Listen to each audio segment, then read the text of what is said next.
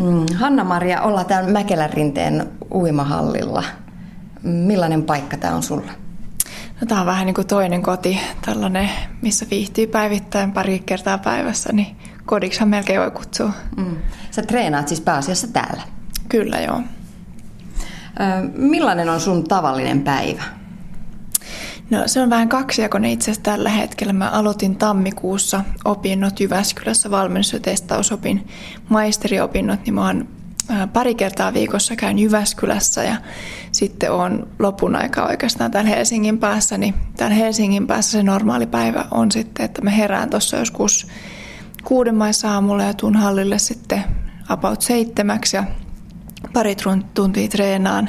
Sitten käyn kotona taas tekemässä vähän kouluhommia nukkumassa ja päikkäreitä ja sitten takaisin hallille kahden maissa yleensä, kahden kolmen maissa. Ja tehdään taas parin tunnin treeniä loppuilta sitten menee lepäillessä ja kouluhommia tehdessä. No se kuulostaa aika intensiiviseltä harjoittelulta. Minkä takia susta alun perin on tullut Hanna-Maria Uimari? No mä luulen, että parhaimmat kaverit oli uinnin parissa, niin se on ollut varmaan se alun perin se syy, että mä oon aina ollut tosi aktiivinen urheilullisesti ja sitten myös on ollut mukana partiossa nuorempana ja muun muassa sitten myös äh, soittanut pianoa tosi kauan. Mutta että parhaimmat kaverit varmasti oli tässä uinnissa. Oliko sulla muita urheiluharrastuksia kuin uinti? Joo, on ollut tosi paljon ihan laidasta laitaa squashia ja jätstanssia ja satujumppaa pienenä ja kilpaeropikkia ja nyt viimeisimpänä oli sitten paletti, mikä mulla oli tässä oheislajina uinnissa. Se on aika mielenkiintoista, uimarin oheislaji baletti. Joo, se on sellainen, mikä on tosi hyvä tasapaino, niin lihastasapainon kannalta ja liikkuvuus ja sitten myös se kehon hallinta, niin se oli kyllä älyttömän hyvä, hyväksi koettu.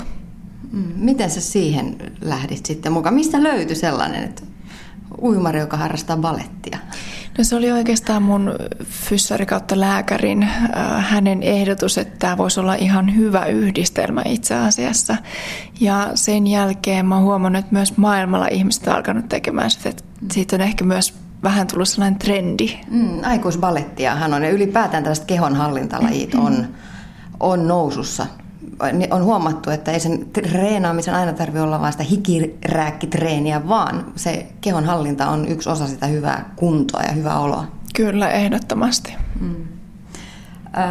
Sä oot harrastanut pienenä jo paljon monia lajeja.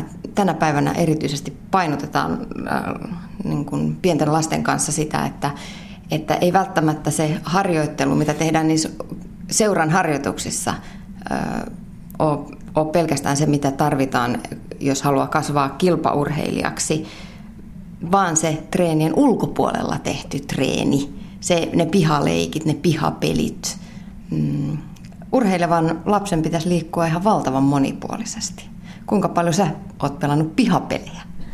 Ihan älyttömästi kaiken näköistä kirkkistä ja kukkulan kuningasta ja poliisia ja rosvoa, mitä kaikkea silloin keksikää nimenomaan just kaikki välitunnit ja aina, mulla oli oikeastaan ala-asteella, niin mulla oli yksi tyttökaveri, kaikki muut oli poikia, koska pojat oli niin paljon liikunnallisempia, niin aina mentiin metsissä ja pusikoissa tekemässä kaiken näköistä. Mm. Oliko sulla lapsena ja nuorena esikuvia? No, mulla ei ole sellaisia kauhean niin kuin ulkopuolisia esikuvia ollut, mitä monella on, tällaiset niin kuin suuret idolit. Et mulla on oikeastaan mun omat isoveljet, ketä mä oon aina ihannoinut ja halunnut tulla samanlaiseksi. Niin mulla on sitten sitä kautta, heki ui aikaisemmin, niin sitä kautta itse sitten kanssa innostunut uinnista alun perin. Hmm. Olit se sellainen poikatyttö? Olin mä vähän se ja usein kun meni kaupan kassalle, niin sitten sanoit, että, että mitäs poika haluaa ostaa, niin siinä vaiheessa sitten tajus, että no ehkä pitkät hiukset voisi olla sellainen, että loisi sitä tyttömäisempää oloa vähän se. Mm. No nyt sä kerroit, että olet aloittanut opinnot Jyväskylässä. Miten aiemmin tässä elämän varrella opinnot ja koulu on mahtunut urheilijan elämään, Hanna-Maria Seppälä?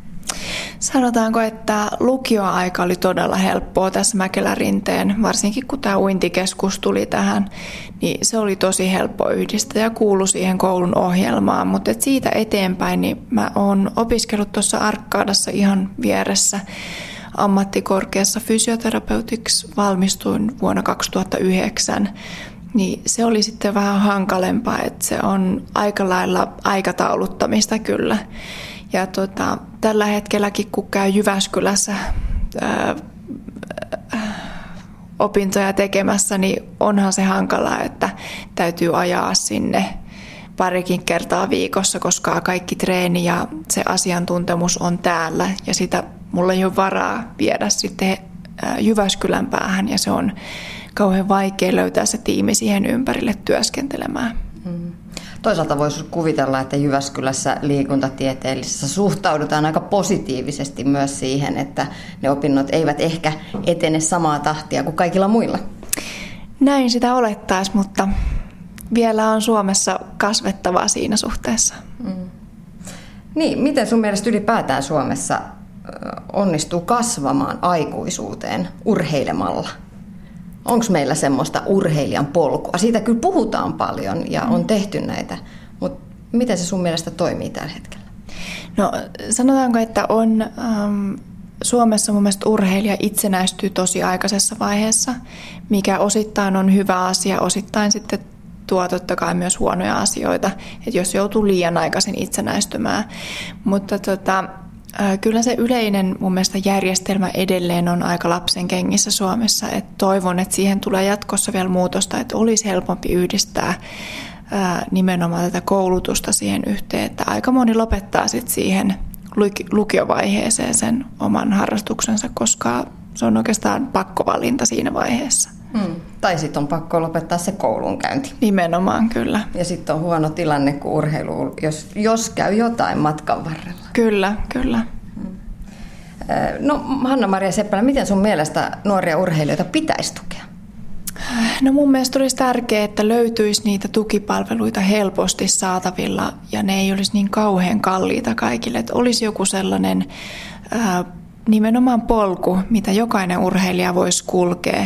Ja se olisi vähän helpompi kulkea, että sun ei tarvitse jokaista lääkäriä etsiä itsellesi, jokaista fysioterapeuttia, jokaista ravintoterapeuttia. Että aina kun sulle tulee joku ongelma, niin sulla olisi joku yksi ihminen, sun olisi helppo mennä johonkin paikkaan, josta sä löytäisit apua siihen sun ongelmaan, että sun ei tarvitse yksin elää sen ongelman kanssa. Mm.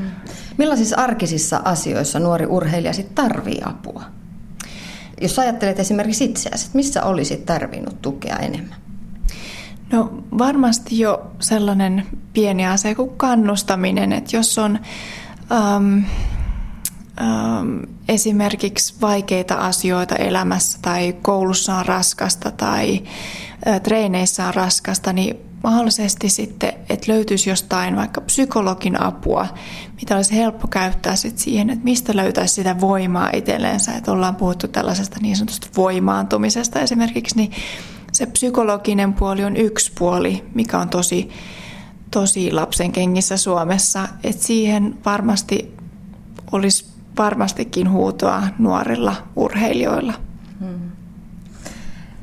No Sä itse olet nyt esikuva nuorille urheilijoille, pienille tytöille ja pojille. Millainen esikuva sä haluat olla? No ehkä nimenomaan just tällainen kannustava ja iloinen esimerkki siitä, että mitä urheilu voi parhaimmillaan olla. Et toki siellä tulee niitä vaikeita, raskaita päiviä ja kenties vuosia eteen, mutta loppujen lopuksi on kuitenkin hyvä asia ja urheilun kautta susta voi kasvaa hyvä ihminen myös, että se ei ole pelkästään sitä urheilua. Hmm. Mulla on sellainen kuva, Hanna-Maria, susta, että sä oot kunnollisuuden perikuva. Et, ja sä oot nuoresta lähtien ollut julkisuuden valokeilassa menestyksen takia. Onko se rasittanut? No onhan se tietenkin joltain osin rasittavaa, että sä et voi elää sitä ihan normaalia arkea ilman, että sä löydät sitten lehdistä jotain niitä asioita. Mm. Että aika lailla pitää ehkä vähän elää sitten sellaista ähm, sisäänpäin suuntautunutta, suuntautunutta elämää sitten Suomessa ja sitten ehkä ulkomailla voi enemmän olla oma itsensä, jos näin voisi sanoa, mutta toisaalta mä ymmärrän taas, että se on osa sitä mun työtä, mitä mä teen, että se kuuluu siihen urheiluun nykypäivänä. Mm. Sulla ei ole ehkä ollut tilaa sen nuoruuden hölmöilyille. No ehkä, ehkä ei, mutta sitten taas toisaalta luonteeltaan mä oon sellainen, että ehkä yrittääkin vältellä niitä hölmöilyjä. Oon sellainen, että tykkään aika paljon tehdä itsekseen asioita ja pienissä kaveripiireissä ja kotosalla. Mm. Sannat myös itsestäsi hyvin sellaisen tyynen ja analyyttisen kuvan. Ehkä nuo opinnot, mihin olet lähtenyt, niin tukee tätä kuvaa, mikä mulla on. Oletko aina rauhallinen vai räiskyykö sitten kotona? No kyllä siis hyvien ystävien kanssa silloin, kun voi näyttää oikeasti tunteita ja olla niin se oma itsensä, niin äh, kyllä varmasti silloin vähän erilainen, mutta tietenkin en mä halua olla jotain, mitä mä en ole. Et on, onhan se perustyyneys, on se mun perusolemus. Et esimerkiksi riidellä mä en osaa, että ennemmin mä näytän mieltä sitten, kun riitelen ja lähden huutamaan. Mm. No, kuten kaikki varmaan tietää, niin sulla äiti on sun valmentaja ollut pienestä asti ja on tänä päivänäkin. Miten se on onnistunut? Mun mielestä yllättävän hyvin itse asiassa, että ollaan päästy melkein 30 ikävuoteen ja äiti edelleen valmentaa mua. Että on itsekin yllättynyt siitä, että totta kai on vaikeita hetkiä aina ja on sellaisia asioita, mitkä menee, menee sekaisin aina, kun puhutaan uinnista ja, ja sitten taas niin kuin äiti äitinä. Mutta että mun mielestä peruslinjaus on ollut tosi hyvä ja yleensä pystyy erottelemaan ne asiat kuitenkin, että hallilla äiti on valmentaja, kotona sitten äiti on äiti. Mä nimittäin tiedän paljon vanhempia, jotka siis ihan pienestä asti vie lapset hiihtokouluun, uimakouluun, jonnekin, missä on ulkopuolinen valmentaja tai opettaja. Että se ulkopuolinen henkilö on jotenkin parempi auktoriteetti, että lapset kuuntelee niitä paremmin. eihän siitä mitään tulisi, jos mä lähtisin opettamaan tota lasta uimaan. Miten se teillä sitten toimii ihan oikeasti? No siinäkin on vivahteita kyllä totta kai, että on tiettyjä asioita, missä mä valitettavasti en kuuntele äitiä altaalla, vaikka pitäisi kuunnella, että on tiettyjä asioita, mitä mä haluan kuulla joltain toiselta valmentajalta, tai ainakin mielipiteitä siihen asiaan. Ja nimenomaan sitten kun itse myös analyyttinen, niin ehkä se vaikuttaa siihen, että, että ei ota vastaan äidiltä niin hyvin kaikkia asioita, mutta sitten taas se perusvalmennus, niin siihen mä en ole ikinä puuttunut, että se on niin kuin sellainen asia, missä mä luotan sataprosenttisesti ja kuuntelen sataprosenttisesti Mirjamiä. Mm. Oletko missään vaiheessa edes teini-ikäisenä yhtään kapinoinut? Varmaan sellaista pientä kapinointia, mutta että yllättävän rauhallinen kyllä. Että nimenomaan ehkä se mielenosoitus on se mun, mun niin kuin kapinointi ollut sitten. No, jos mennään sitten ihan tällaiseen urheilijan arkiseen elämään, Hanna-Maria Seppälä. Mm, kuinka paljon sinua pelottaa esimerkiksi loukkaantumiset tai rasitusvammat, joita varmaan uinnissa pikemminkin tulee kuin ihan loukkaantumisloukkaantumisia? No ei pelota, mutta siinä mielessä yrittää tehdä kaiken niin hyvin kuin mahdollista ja jo aikaisessa vaiheessa huomioida ne ongelmakohdat, jos on mahdollista, että olisi jotain rasitusloukkaantumista loukkaantumista tulossa. Ja se, että oli neljä vuotta lähes nyt 2009-2012 loukkaantunut, niin onhan se ollut tosi raskaita vuosia. Mm. Miten sä psyykkasit itseäsi siinä aikana? No sanotaan, että läheiset on ollut tosi tärkeässä roolissa siinä, siinä että on jaksanut tehdä sitä omaa työtänsä, että loppujen lopuksi kuitenkin mä nautin urheilusta ja treenaamisesta tosi paljon, että ehkä se kuitenkin on motivoinut itseä eteenpäin. Mm. No entä sitten ihan tavalliset flunssat? Pitääkö sun kauhean tarkasti miettiä, että missä sä kuljet, miten sä olet, voit sä mennä lapsiperheeseen kyläilemään? No kyllä totta kai vähän täytyy miettiä, varsinkin jos kisat on lähestymässä, että miten, miten elelee ja olelee, mutta että tietenkin myös ruokavaliolla ja niillä omilla valinnoilla, että menee aikaisin esimerkiksi nukkumaan ja saa tarpeeksi unta, niin voi hyvin paljon vaikuttaa siihen asiaan. Mm. Kuinka tarkasti sä kuuntelet omaa kroppaa? Jos tuntuu pieni nipistys pohkeessa, niin onko se heti merkki siitä, että apua, että nyt täytyy tehdä jotain toisin? Ei välttämättä, että on hyvin analyyttinen, niin kuin tuossa mainitsit aikaisemmin, että se on, se on totta, mutta että olen oppinut my- myös sitten kuuntelemaan kroppaa siinä vaiheessa, että mikä on ehkä flunssan merkki ja mikä sitten on sellainen, mitä, minkä voi jättää toisarvoiseen, että jatkaa ja katsoo, että ei välttämättä tarvitse siihen kiinnittää huomiota. Mm. Joskus on itse miettinyt kipu, esimerkiksi kipua, niin urheilijahan tiettyyn asti, pisteeseen asti pitää sieltä. Se kipu kuuluu siihen, se paha olo, se Kyllä. kipu. Mutta e, erottaa sen, että mikä on sitä siihen kuuluvaa kipua ja mikä on sitten sitä huolestuttavaa kipua. Osaat sä erotella ne? Kyllä sen jokseenkin tuntee, että onhan se on hitusen hieno se ero näissä, mutta että yleensä se kyllä sä huomaat kropassa, että onko se sellainen niin sanotusti nautinnollinen kipu vai sellainen tuskanen kipu. Mm, että nyt täytyy lopettaa. Hanna-Maria Seppälä, mikä sua uinnissa vuodesta toiseen jaksaa kiehtoa?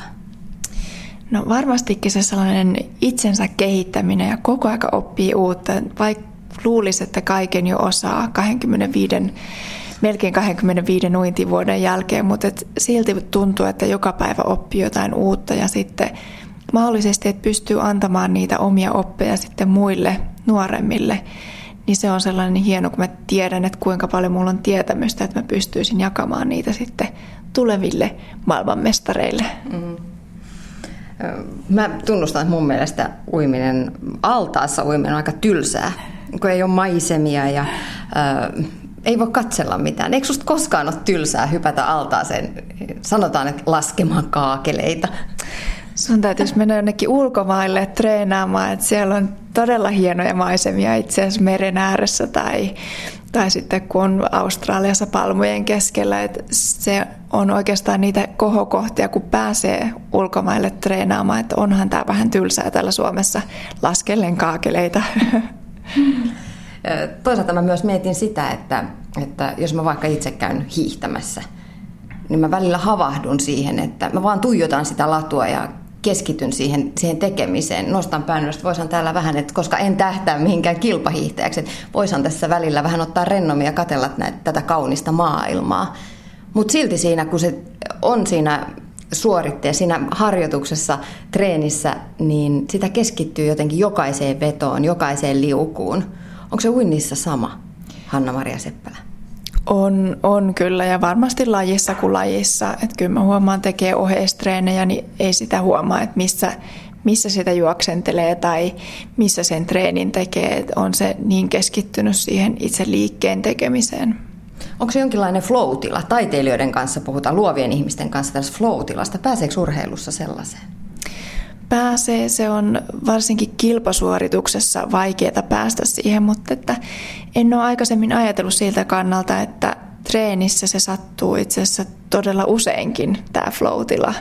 Että se on kyllä totta. Mm. Mm. Treenaat sä yksin vai yhdessä? Sanoit, että tykkää tehdä asioita yksin, mutta onko niitä treenikavereilla kuitenkin joku merkitys? On ehdottomasti. Että varsinkin altaassa tykkään, että jos siinä on ryhmä ympärillä, se tekee paljon, se menee se treeni paljon nopeampaakin jo pelkästään ja sitten saa sitä sellaista sparrausapua koviin treeneihin, että ainahan sitä menee vähän kovempaa, jos näkee, että joku poika ui siinä vieressä vähän kovempaa, niin kyllähän sitä yrittää saada kiinni sen. Mm, että voiton tahto löytyy aina sulla sieltä taustalta, eikö? Kyllä. Yle Puhe. Hanna-Maria Seppälä, kuinka tarkasti sä joudut miettimään esimerkiksi sun ruokavaliota? mitä sä syöt? Voit sä syödä pizzaa? Voin mä syödä toki pizzaa, ei ole, ei ole niin tarkkaa, mutta et ehkä se on enemmän tarkempi sitten, mitä lähemmäksi kilpailuja ää, lähestytään. Että pääasia, että saa tarpeeksi ravintoa ja nimenomaan se, että mitä siitä ravinnosta saa, että se on laadukasta ravintoa. Että se on ollut sellainen, mulla itsellä on ollut haasteena rasvat, että saa tarpeeksi niitä hyviä rasvoja ja ylipäätänsä rasvoja, niin ne, ne täytyy ottaa huomioon kyllä. Mm. No Olet ehkä seurannut ravintokeskustelua, tähän käydään kaikkien lehtien palstoilla. Tänä päivänä puhutaan ruoasta enemmän kuin koskaan. Onko ne proteiinit, niistähän, niitähän nyt hehkutetaan, onko ne kuinka tärkeitä urheilijalle? Sanoisin, että kaikki on urheilijoille tärkeää, että jos syö pelkästään proteiinia, niin kyllähän siitä menee kroppa sekaisin, että jos jättää hiilarit kokonaan pois tai tekee erilaisia diettejä, niin en, en mä niitä kyllä suosittele urheilijoille, että mitä monipuolisemmin sä pystyt syömään, niin sitä, sitä parempi. Mm, jaksaa paremmin. Kyllä, ehdottomasti. Hanna-Maria, millä tavalla elämä uimarina on sua muokannut?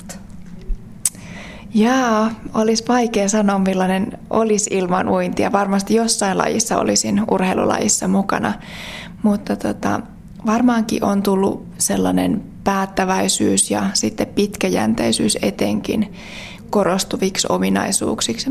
Myös sitten sellainen tunnollisuus, että haluaa tehdä kaiken niin hyvin kuin mahdollista. Mutta tuntuuko susta, että sä oot uhrannut jotain urheilun eteen? En, en mä ikinä ajatellut oikeastaan siltä kannalta, että ennemmin saanut kuin uhrannut, että toki kompromisseja joutuu aina elämässä tekemään, mutta että kyllä mun mielestä ehdottomasti hieno lahja, että mä oon saanut urheilla näinkin pitkään terveenä. Mm. Onko sua koskaan harmittanut se, että nuorena kaverit lähtee ulos ja itse ei välttämättä pääse, koska on kisat tulossa. Onko ne niitä hetkiä, jolloin on miettinyt, että, että haluanko mä kuitenkaan tehdä tätä? Ei ole oikeastaan. Totta, totta kai hetkellisesti on saattanut harmittaa joku, että ei voi lähteä mukaan, mutta että aina se urheilu on ollut sellainen pääjuttu mun elämässä ja kuitenkin melkein kaikki kaverit on ollut urheilussa mukana, niin sitten ei ollut siinä mielessä haasteita. että ennemmin se on ollut siinä vaiheessa, jos on ollut loukkaantuminen, missä tuntuu sitten, että onko tässä mitään järkeä, että mennään niin äärirajoilla koko aika, että meneekö kroppa liian sekaisin tästä. Elääkö Suomessa uimalla? No tähän mennessä niitä on tosi harvoja, ketkä on pystynyt elättämään itsensä uimalla. Et mä oon toistaiseksi vielä pystynyt elättämään itteni uinilla, mutta että nyt eletään ylipäätänsä varmasti ankeita aikoja elämässä, että on myös haasteita itselläni yhteistyökumppaneiden löytämisellä ja varsinkin sitten, että uinnissa ei ole palkintorahoja juurikaan, niin sun täytyy löytää sitten se tuki näistä yhteistyökumppaneista. Oletko miettinyt uran jälkeistä aikaa? Mitä sä haluat tehdä isona? Tokihan sitä miettii koko aika ja yrittää sitten tehdä sellaisia opiskeluvalintoja myös, mistä olisi hyötyä sitten jatkossa. Ja varmastikin huippuurheilussa haluaisin edelleenkin olla mukana, mutta että se, että onko se sitten uinti tai joku toinen laji, niin siitä en, en vielä tiedä. Mikä se toinen laji voisi olla? Se voisi olla ihan, ihan mikä tahansa. Tietenkin jotain tietämystä pitäisi itsellä olla siitä lajista, mutta että mä tykkään kovista haasteista, että mielelläni lähden ihan uusiinkin juttuihin mukaan. Mm. Ja varmasti opinnot Jyväskylän liikuntatieteellisessä niin tukee tätä Kyllä. päämäärää. Kyllä, ehdottomasti. No Suomessa on nyt kova triatlon buumi. Oletko miettinyt sitä? No en, en ainakaan vielä toistaiseksi, että jonkin verran Stubbin Aleksin kanssa tehnyt hommia ja seuraillut sitä puuhaa, mutta tota, ei ole itse vielä innostanut, että mä tykkään vähän näistä vielä lämpimimmistä vesistä, että mua ei saa sinne kylmään veteen ihan niin pitkäksi aikaa vielä uimaa. Sun täytyy lähteä Havajille. Kyllä, näin, näin täytyisi tehdä. Hanna-Maria Seppälä, mitäs tavoitteita sulla on vielä urheiluuralla? Ähm, Rion olympialaiset on tulossa 2016. Se on sellainen päätähtäin varmastikin ja kaikki muu on oikeastaan saavutettu. Kaikki muut mitalit, paitsi olympiamitalli, niin tietenkin se kutkuttaa siellä takaraivossa. Äh, mitä sä luulet, missä olet kymmenen vuoden päästä? Joo. Mä oletan, että mä oon täällä Suomessa ja mahdollisesti perheellinen, että olen saanut myös lapsia ja sitten olen tekemässä nimenomaan huippuurheilun eteen hommia nuorten tulevien lupausten kanssa.